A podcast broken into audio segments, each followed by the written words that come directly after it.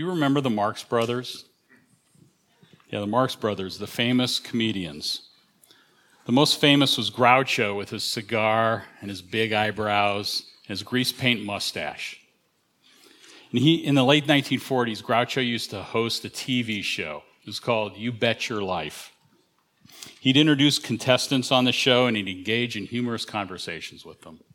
And I, I used to watch the reruns as a kid. It was really a strain, it was really stage for Groucho's often hilarious ad libs. Now, the whole point of this conversation game was the secret word, a common word revealed to the audience, but not to the contestants. At the outset of each episode, Groucho began each show with the phrase, say the secret word and divide $100. The suspense revolved around whether a contestant, in the course of the conversation, would actually say the word. If one of the contestants said the word, a toy duck resembling Groucho would descend from the ceiling with a prize. So, how many of our conversations go like that?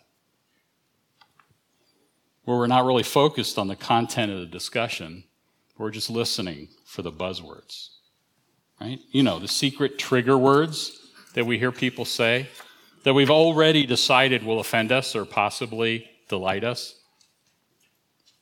Here's the punchline when we simply focus on the buzzwords, we can miss the significance of what's really being said. Is God like that? Is he merely listening for the wrong buzzwords so he can be angry and zap us? Or is he waiting for us to say the right buzzwords at the end of our prayer so he can be pleased to hear us? When thinking about taking the Lord's name in vain, I sometimes wonder if we think of it along these lines. In other words, we need to avoid the curse words and instead follow some Christian word formula in what we say.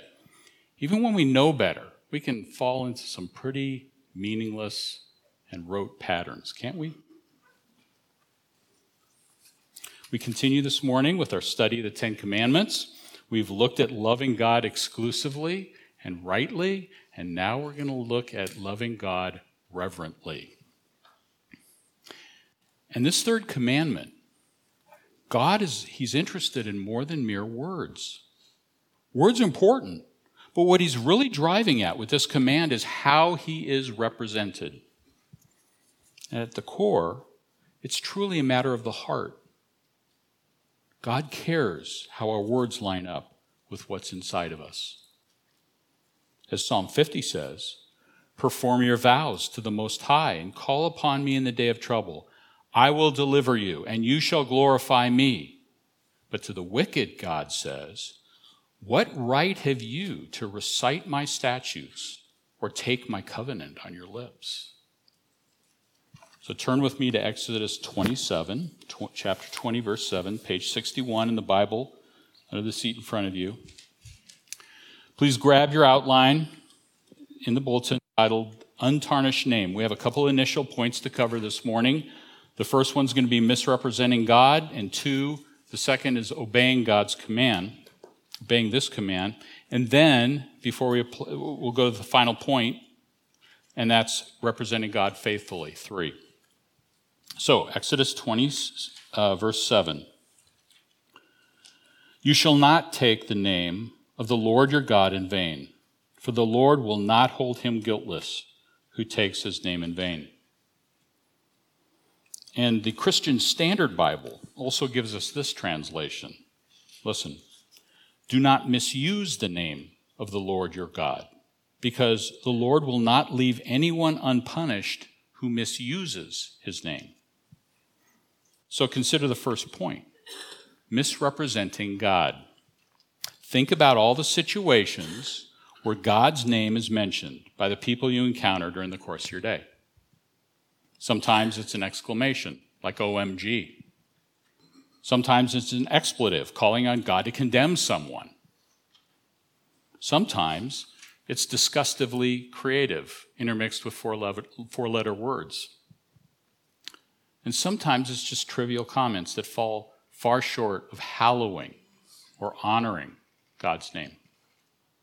But let's look beyond the words anyone who takes God's name, sincerely or in vain, is representing God in some way. They're saying something about God, who He is, and what He means to them. And God holds them accountable. So we shouldn't take this lightly. So, in point A, we're going to see that Israel, as the people of God, bore his name. They represented him. In fact, in Exodus 19:6, God called them a kingdom of priests and a holy nation. They were a people set apart to show the world what it looked like to be blessed by God. I want to read you a passage to make this point. It's a familiar benediction that you hear all the time if you regularly attend Christ Proclamation Church. Numbers 6:22, I'll read it. The Lord spoke to Moses, saying, Speak to Aaron and his sons, saying, Thus you shall bless the people of Israel. You shall say to them, The Lord bless you and keep you. The Lord make his face to shine upon you and be gracious to you. The Lord lift up his countenance upon you and give you peace. So shall they put my name upon the people of Israel, and I will bless them. When the benediction's read, the reader usually stops before that last line. But let that final line sink in. It gives the purpose behind the benediction. So shall they put my name upon the people of Israel, and I will bless them. God has put his stamp on them for everyone to see. They bear his name. God's name commands respect. So when someone who bears God's name disrespect him, disrespects him, he deals with it. Point B, disrespecting God's name. It's clearly stated in the first part of Exodus 27 you shall not take the name of the Lord your God in vain. Now, there's many cultures in the world that have a different view, a more important view of honor and shame than we do in our own country. In these cultures, the family name means a lot. So, words and actions that bring honor to a family name, huge motivator. And a greater motivator is avoiding anything that brings shame to the family. Shame sticks to the family name, it, it soils it, it, it stains it, it contaminates it. So, disrespect or dishonor, especially to the head of the family, it's a crushing blow to family relationships. What does it mean to disrespect God's name? Well, the biblical word translated vain in the ESV, it means empty. Empty. So if you do something with God's name or in God's name, but empty it of its true meaning, then you've misrepresented God. So let's pause here. I'd like to think more about this word vanity or vain. It's an older word, right?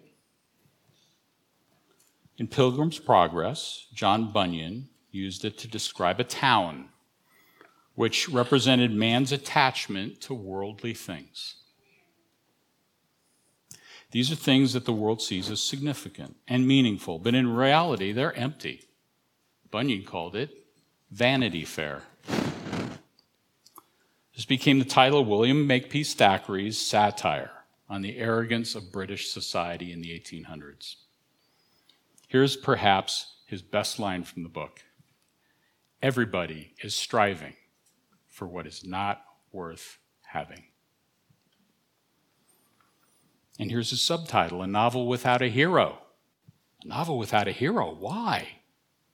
Because there are 67 chapters which describe a flurry of activities and events in the lives of many characters. At the end of the book, we're simply left with the emptiness of it all. No heroes, nothing significant said or done, just empty, meaningless lives, in spite of their grand appearance. God cares about how his name is used. If we use his name, it should mean something, not simply in appearance, but in reality. He doesn't want his name used in empty and meaningless ways. If we do that, we're disrespecting him. We've soiled, stained, and contaminated his name. That brings us to point C in the last part of Exodus 27. For the Lord will not hold him guiltless who takes his name in vain. With this commandment, God articulates a consequence, consequence that goes with the command. That's not the case with most of the other commands. And make no mistake, if someone is not guiltless, what are they? Guilty. God stresses how misusing his name brings guilt. Now, that doesn't infer that breaking the other commandments doesn't bring guilt. But why does he add that to this commandment? Well, it emphasizes how important God's name is to him. If it's misused, God holds himself or holds them accountable to himself personally. That means punishment. So this is nothing new. Shouldn't be surprised to us. This is very much in God's character. Think back to Exodus 3. God told Moses to, to say to the people, I am has sent me to you. He also said, This is my name forever, and thus I am to be remembered through all generations. See how careful God is about the representation of his name? Exodus 34 14 says, For you shall worship no other God, for the Lord, whose name is jealous, is a jealous God. Ezekiel 39 25 says, I will be jealous for my holy name. So when we receive a commandment from God, it's important to understand what it means. But then we need to obey it. Otherwise, the commandment's emptied of its meaning. And with this particular command, God has spelled out the consequence of disobedience. So we've come now to the second point, and it involves obedience. Obedience is important, it communicates a number of things how seriously we take God's word, how much we love God, how committed we are to following Him. It also communicates something about power the power to do what God has commanded us to do. Let's look how Israel failed to obey this command. And I should point out that they experienced what everyone experiences without the transforming power of God's Holy Spirit working in them. They experience sin and failure. Their obedience falls short of what God requires. That's because we're all lawbreakers when it comes to all of the commandments, including this third one. Apart from God, we all fail. But to grasp this better, we're going to look at the specific ways that Israel failed to keep this command. The first example involves profane words. Profane words. Turn to Leviticus 24. This is page 102 in your chair Bibles. One book ahead.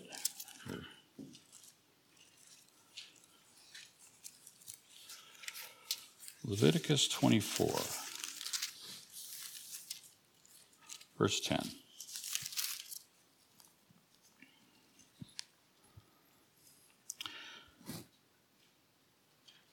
This incident happened early on, after Moses gave these commandments to the people. It's pretty easy to follow. Now, an Israelite woman's son, whose father was an Egyptian, went out among the people of Israel. And the Israelite woman's son and a man of Israel fought in the camp, and the Israelite woman's son blasphemed the name and cursed. Then they brought him to Moses. His mother's name was Shelomith, the daughter of Dibri of the tribe of Dan, and they put him in custody till the will of the Lord should be clear to them. Then the Lord spoke to Moses, saying, Bring out of the camp the one who cursed, and let all who heard him lay their hands on his head, and let all the congregation stone him and speak to the people of Israel, saying, Whoever curses his God shall bear his sin. Whoever blasphemes the name of the Lord shall surely be put to death. All the congregation shall stone him, the sojourner as well as the native, when he blasphemes the name, shall be put to death. Does that seem severe to you? Is that a big deal? I mean, you're involved in a fight and you blurt out a curse word using God's name, and what's the penalty? Death? And not only for Israel, but anyone traveling with the people of Israel. You see, God is jealous for his name. And the consequences are indeed severe. You only fail once, and the wages of sin is death. Romans 6:23. But there's more than, to this point than just blurting out a curse word. It's a heart issue. Words reveal what's in the heart. So if we honor or if we harbor disrespect for God's name in our heart, it shows up in how we use our words. What did this look like in Israel? Well, they stopped caring about whether God could see deception in their hearts. They, they just stopped caring. Words became a way to manipulate others to get what you wanted. The dishonesty in their heart led to dishonest speech. Listen to how God elaborated in this command. I'm going to read from Leviticus 19:12. You listen. You shall not swear by my name falsely and so profane the name of your God. I am the Lord. But Israel broke this command by using oaths, taking God's name as a tool of deception. Like when someone says, I swear to God to trick others into believing a lie. In fact, Jesus zeroed in on this problem in the Sermon on the Mount. Turn to Matthew 5. Matthew 5, page 810.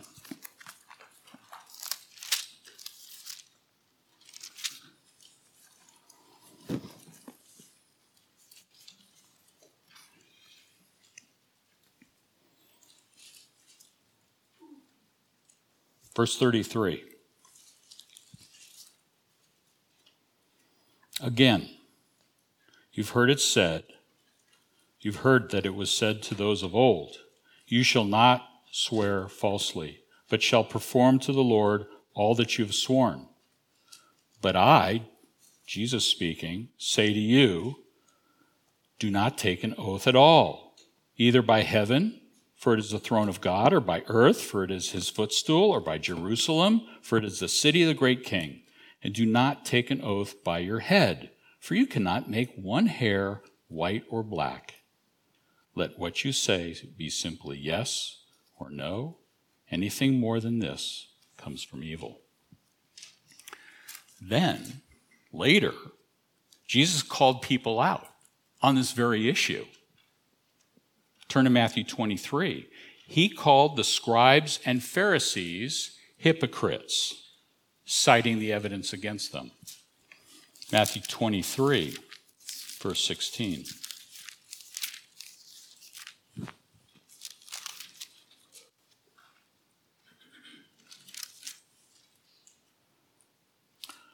Woe to you, blind guides, Jesus speaking, who say, if anyone swears by the temple, it is nothing. But if anyone swears by the gold of the temple, he's bound by his oath. You blind fools. For which is greater, the gold or the temple that has made the gold sacred? And you say, if anyone swears by the altar, it is nothing. But if anyone swears by the gift that is on the altar, he's bound by his oath. You blind men. For which is greater, the gift or the altar that makes the gift sacred. So whoever swears by the altar swears by it and by everything on it. And whoever swears by the temple swears by it and by him who dwells in it. And whoever swears by heaven swears by the throne of God and by him who sits upon it.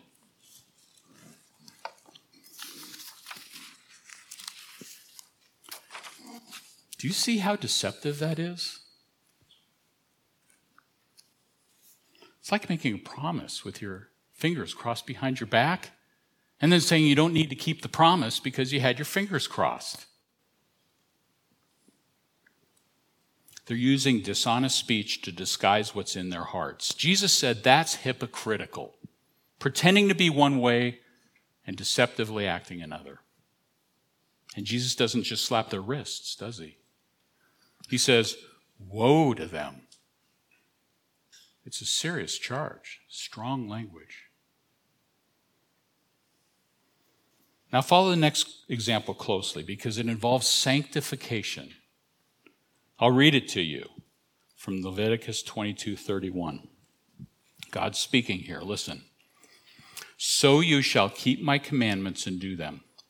I am the Lord, and you shall not profane my holy name, that I may be sanctified among the people of Israel. I am the Lord who sanctifies you, who brought you out of the land of Egypt to be your God. I am the Lord. So, what is God saying? He's saying that if his name is profaned, then the people of Israel will not see him as holy and will have no regard for his mighty works. Plus, and this is critical, it implies that they reject his power. That is, his power at work among them. He's the Lord who sanctifies. But if they aren't showing themselves to be sanctified, then they're communicating something false about God, who God is, and what he does, with all the other nations watching. What is this false communication? That God has no power to make his people holy, to give them a new heart and transform them. But that's not true. God does make his people holy. That's exactly what he does. He saves them, and then he sanctifies them. So now turn to Matthew 12. Back to Matthew 12. Now, when you think of God, what person, and, and, and you think of, of Trinity, or, or the Trinity, you think of sanctification, you think of God, what person of the Holy, of the Holy Trinity does Scripture point to when it comes to sanctification? It's the Holy Spirit, right? The Holy Spirit's the power of God to transform hearts. So, what happens when the leaders of Israel encounter the Holy Spirit and his work in and through Jesus? What happens? They try to empty it of its meaning. In fact, they so grossly misrepresent God's power to the people of Israel that they call it the work of Satan. Listen to how Jesus in Matthew 12 describes the failure of Israel's leaders and its consequences. This is verse 31. Matthew 12, 31.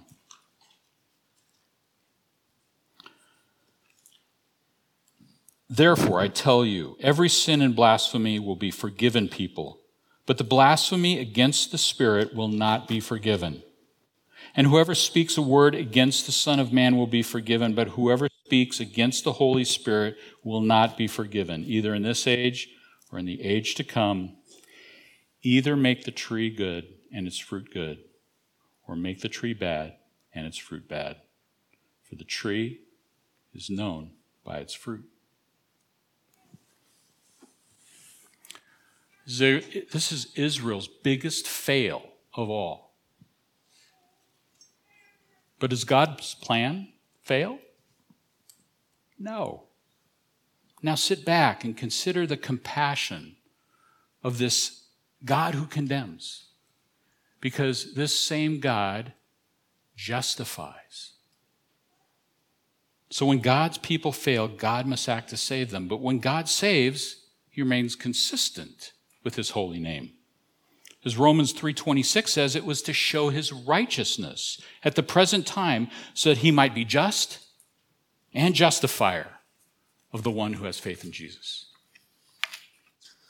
So God gave them and us the true Israelite who obeyed God perfectly. That's point B. Where Israel failed, Jesus fulfilled. But what exactly did he fulfill? Well, the entire law, including this third command.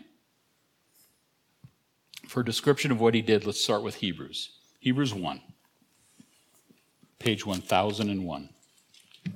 We're going to go th- through the book of Hebrews pretty quickly. Hebrews 1.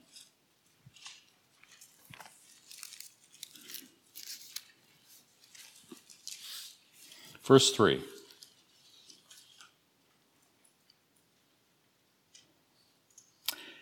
He is the radiance of the glory of God and the exact imprint of his nature. See, Jesus' representation of God wasn't just close, he wasn't almost the real thing. Here's the first thing to settle your mind on Jesus was the exact imprint of God's nature. And he wasn't quiet about it either. He was sent by God to tell his brothers and his sisters about God's true nature. And because of who he was, he did that precisely as God wanted him to. Precisely. Now to chapter 2, verse 11.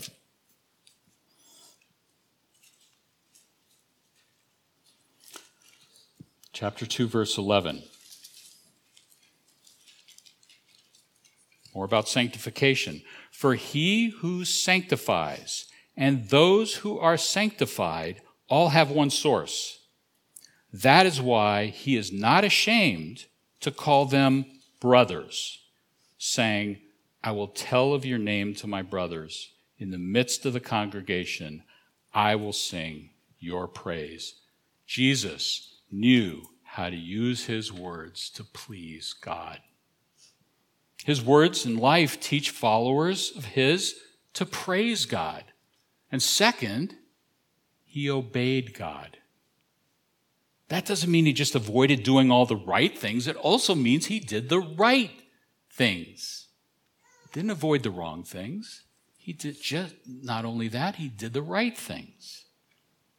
Turn to chapter 5, verse 8.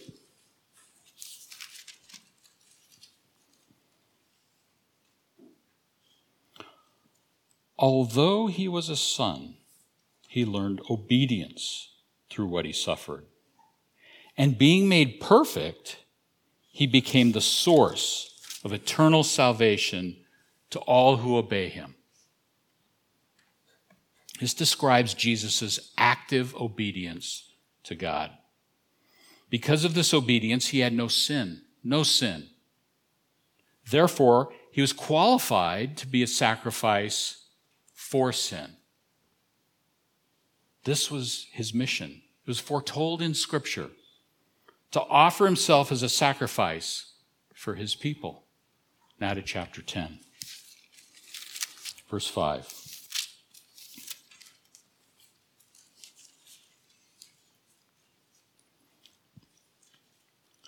Consequently, when Christ came into the world, he said, Sacrifices and offerings you have not desired, but a body you have prepared for me. In burnt offerings and sin offerings you have taken no pleasure. Then I said, Behold, I have come to do your will, O God, as it is written of me in the scroll of the book. So Jesus is a sacrifice. He came to do God's will and provide a way of salvation. But do you see your need for a sacrifice? Can you see your guilt before God?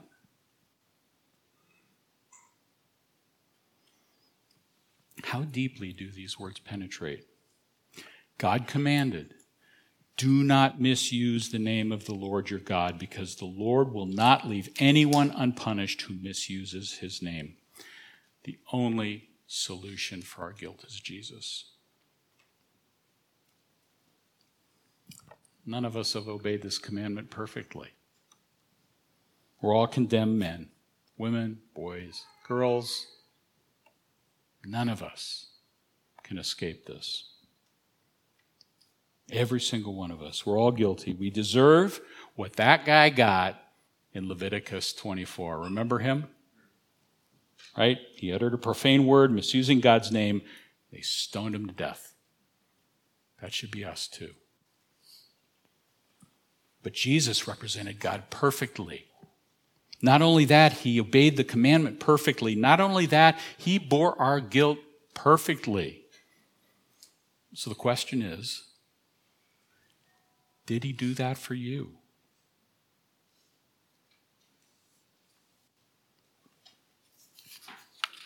If you want to claim his righteous standing before God as your own, and you can do that, but you need to trust Jesus Christ for your salvation.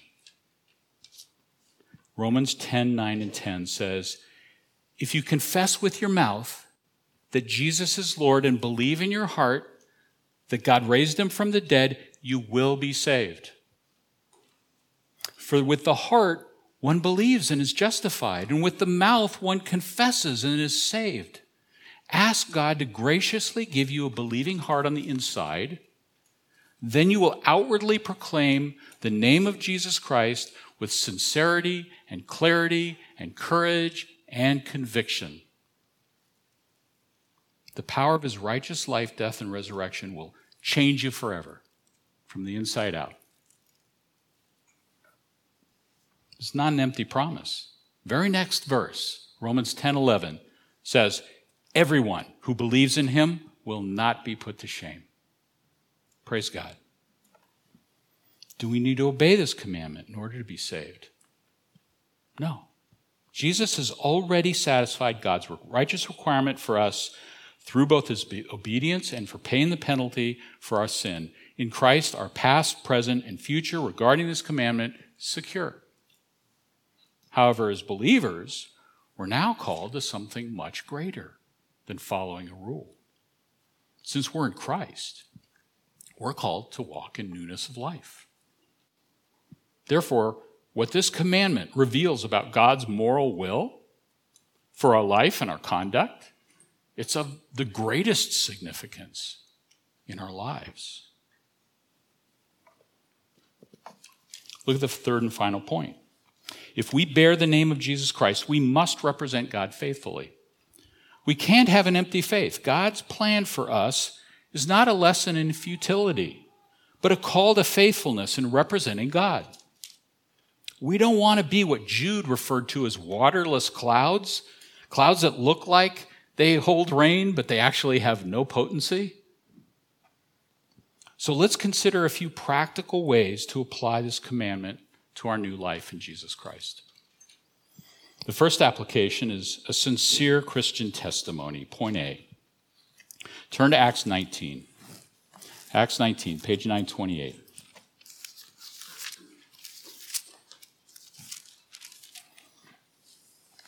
We're going to read a brief story. Seems kind of funny, but then when you think about it, it's not so funny after all. Acts 19. And I'm going to begin with uh, verse 13.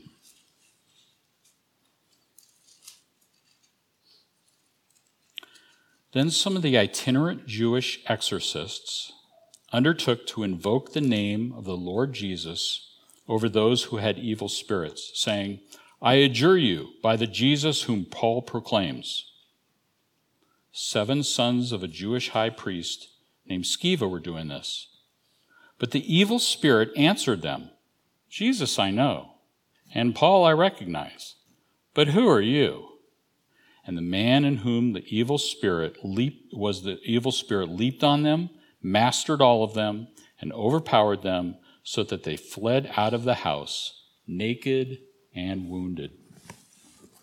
You see, the seven men described here didn't have changed lives. They thought they could simply say the words. But when they tried to do something in the name of, the, in the name of Jesus, it had no force, no power, no real meaning. They were unmasked, found out for what they truly were. Because their faith wasn't real, they had no true testimony. So their words rang hollow. Now, there's a big difference between hallowed be thy name and hollow be thy name. When we use God's name angrily to manipulate people or something like that, we rob it of its meaning. When we follow mindless repetition in our prayers, God's name becomes hollow. When we bear the name of Jesus as believers, but we don't walk in newness of life, we disrespect his holiness. We're not hallowing his name. So when you pray before bed or before meals, is God's name in your prayers hallowed or hollow? Or when you're talking about Jesus with your coworkers or your friends or your neighbors, talking about the Lord, is his name hallowed or hollow? What about what, when we're talking to one another about our great God? Other believers. Is his name hallowed or hollow? It's really worth thinking about the story of how God saved you, according to what you see in Scripture, and being able to tell others about it. Now, please don't be reluctant to write down your testimony because of what I've said. We want you to write it down, but we want it to mean something. We want it to mean that Jesus Christ has really changed your life, that you now represent a work of God's grace for the glory of His name. And for that to be the case, your testimony must line up with what Scripture says about the gospel and it must also line up with the life that you're actually living. Not that you're living it perfectly, like Jesus, but that you're living it faithfully, like a follower of Jesus. And a clear marker of a changed life is that you're done with deceptive speech. You want to put that sin to death. You don't want to hide behind false or misleading words. Instead, you want to speak truthfully, point B, especially toward God and especially with your brothers and sisters in Christ.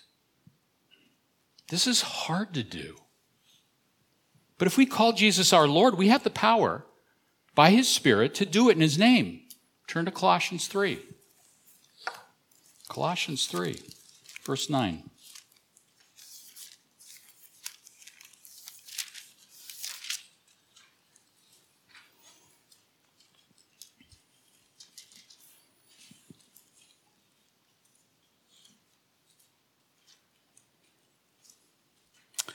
Paul tells believers in verse 9 do not lie to one another, seeing that you have put off the old self with its practices and have put on the new self, which is being renewed in knowledge after the image of its creator. And then go down to verse 17. And whatever you do, in word or deed, do everything in the name of the Lord Jesus, giving thanks to God the Father through him. So, quick illustration. Our country has had truth in labeling laws going back to 1966. Before that time, there were no regulations, can you believe this, in place requiring product manufacturers to pledge to consumers that products were consistent and accurate. Misleading and even deceptive packaging was a problem. So our government decided that our society would be better off if we could if people could rely on the labeling. So they adopted laws requiring truthfulness on the outside about what's inside the package. Now, in the same way, the church community is better off when we tell the truth and we don't deceive one another. What's our label? Our label is sinners saved by grace. So we shouldn't be pretending we're perfect people, should we? That's misleading about what's inside of us. Yet we also have the Spirit of God inside of us, teaching us God's word and helping us to put sin to death. So let's be honest about how that's really going with us. Our life groups should be a place where we dig deep to share what God is truly doing in our hearts. Our men's and women's Bible studies should stimulate honest conversations about putting sin to death in our lives. Our personal interactions with brothers and sisters in Christ should be moments of real honesty and encouragement. Trust God that He's put these people and these relationships into your life for your good. So let's be real with one another. But let's also be sharing about the real changes in our lives because those are real too, right? Let's encourage one another with the change that we see. Let's move past pretense and testify to the great power of God's name. That means, moving to point C, that there's still important changes to make in our lives. We're always in the process of change, putting on old behavior, putting off old behaviors, putting them off, and putting on new ones. That is, stopping old behaviors that are damaging and good for nothing, and replacing them with behaviors that build up our brothers and sisters in Christ and give thanks to God. This is right out of the book of Ephesians. And if God has given you a new heart, a heart that's been changed from stone to flesh, why not start with the kind of talk that's coming out of your mouth? Let the change inside of you work its way out of you so that others can see it and give glory to God. Turn to Ephesians 4, page 978. Ephesians 4. Verse 29.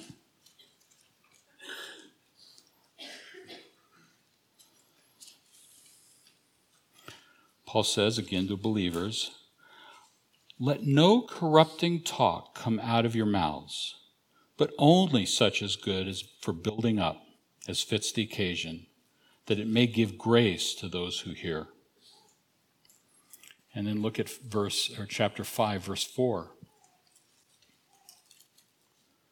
Let there be no filthiness, nor foolish talk, nor crude joking, which are out of place, but instead, let there be thanksgiving.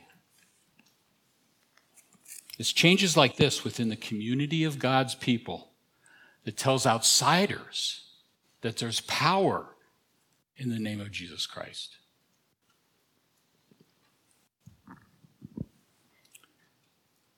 So, why doesn't God want us to take his name in vain? Why? It's not because he's listening for buzzwords. He's interested in the content of our lives, including our words.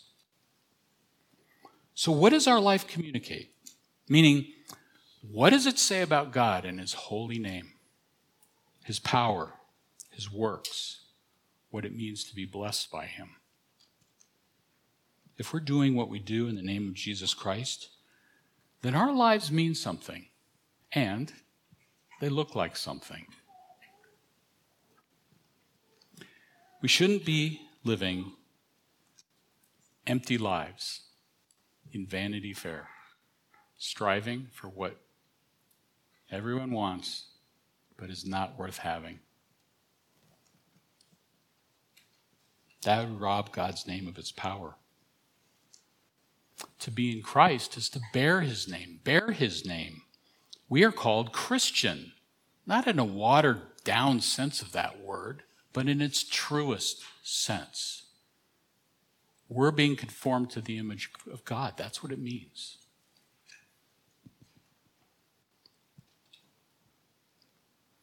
So the content of our lives should testify to the power of God's Holy Spirit working in us, both to will and to work for His good pleasure. This means, as Christians, we live full lives in the name of Jesus Christ and for His sake. full of gospel presentation, full of truth, full of encouragement, full of thanksgiving. God's people are not cursed, they're blessed beyond measure. For our Savior, the Israelite who fulfilled these commandments for us, he said, I came that they may have life and have it abundantly. So let's love God exclusively, rightly, and reverently. And after we pray, let's go from here and let's honor God's name in all that we say and do. Let's pray. Father, uh, we do revere your name. Your name is untarnished. And Lord, we ask for your forgiveness for misrepresenting you. If we bear your name and we have disrespected it, um, we realize that that brings accountability in your sight before your throne, Lord. So we have all failed, and we're so grateful and thankful for our Savior Jesus, who is your exact representation, who obeyed and who bore our guilt perfectly. Lord, may we walk in newness of life and we, we shine your light before men and give glory and honor to your name and demonstrate your power and boast in the fact that we know you. In Christ's name we pray. Amen.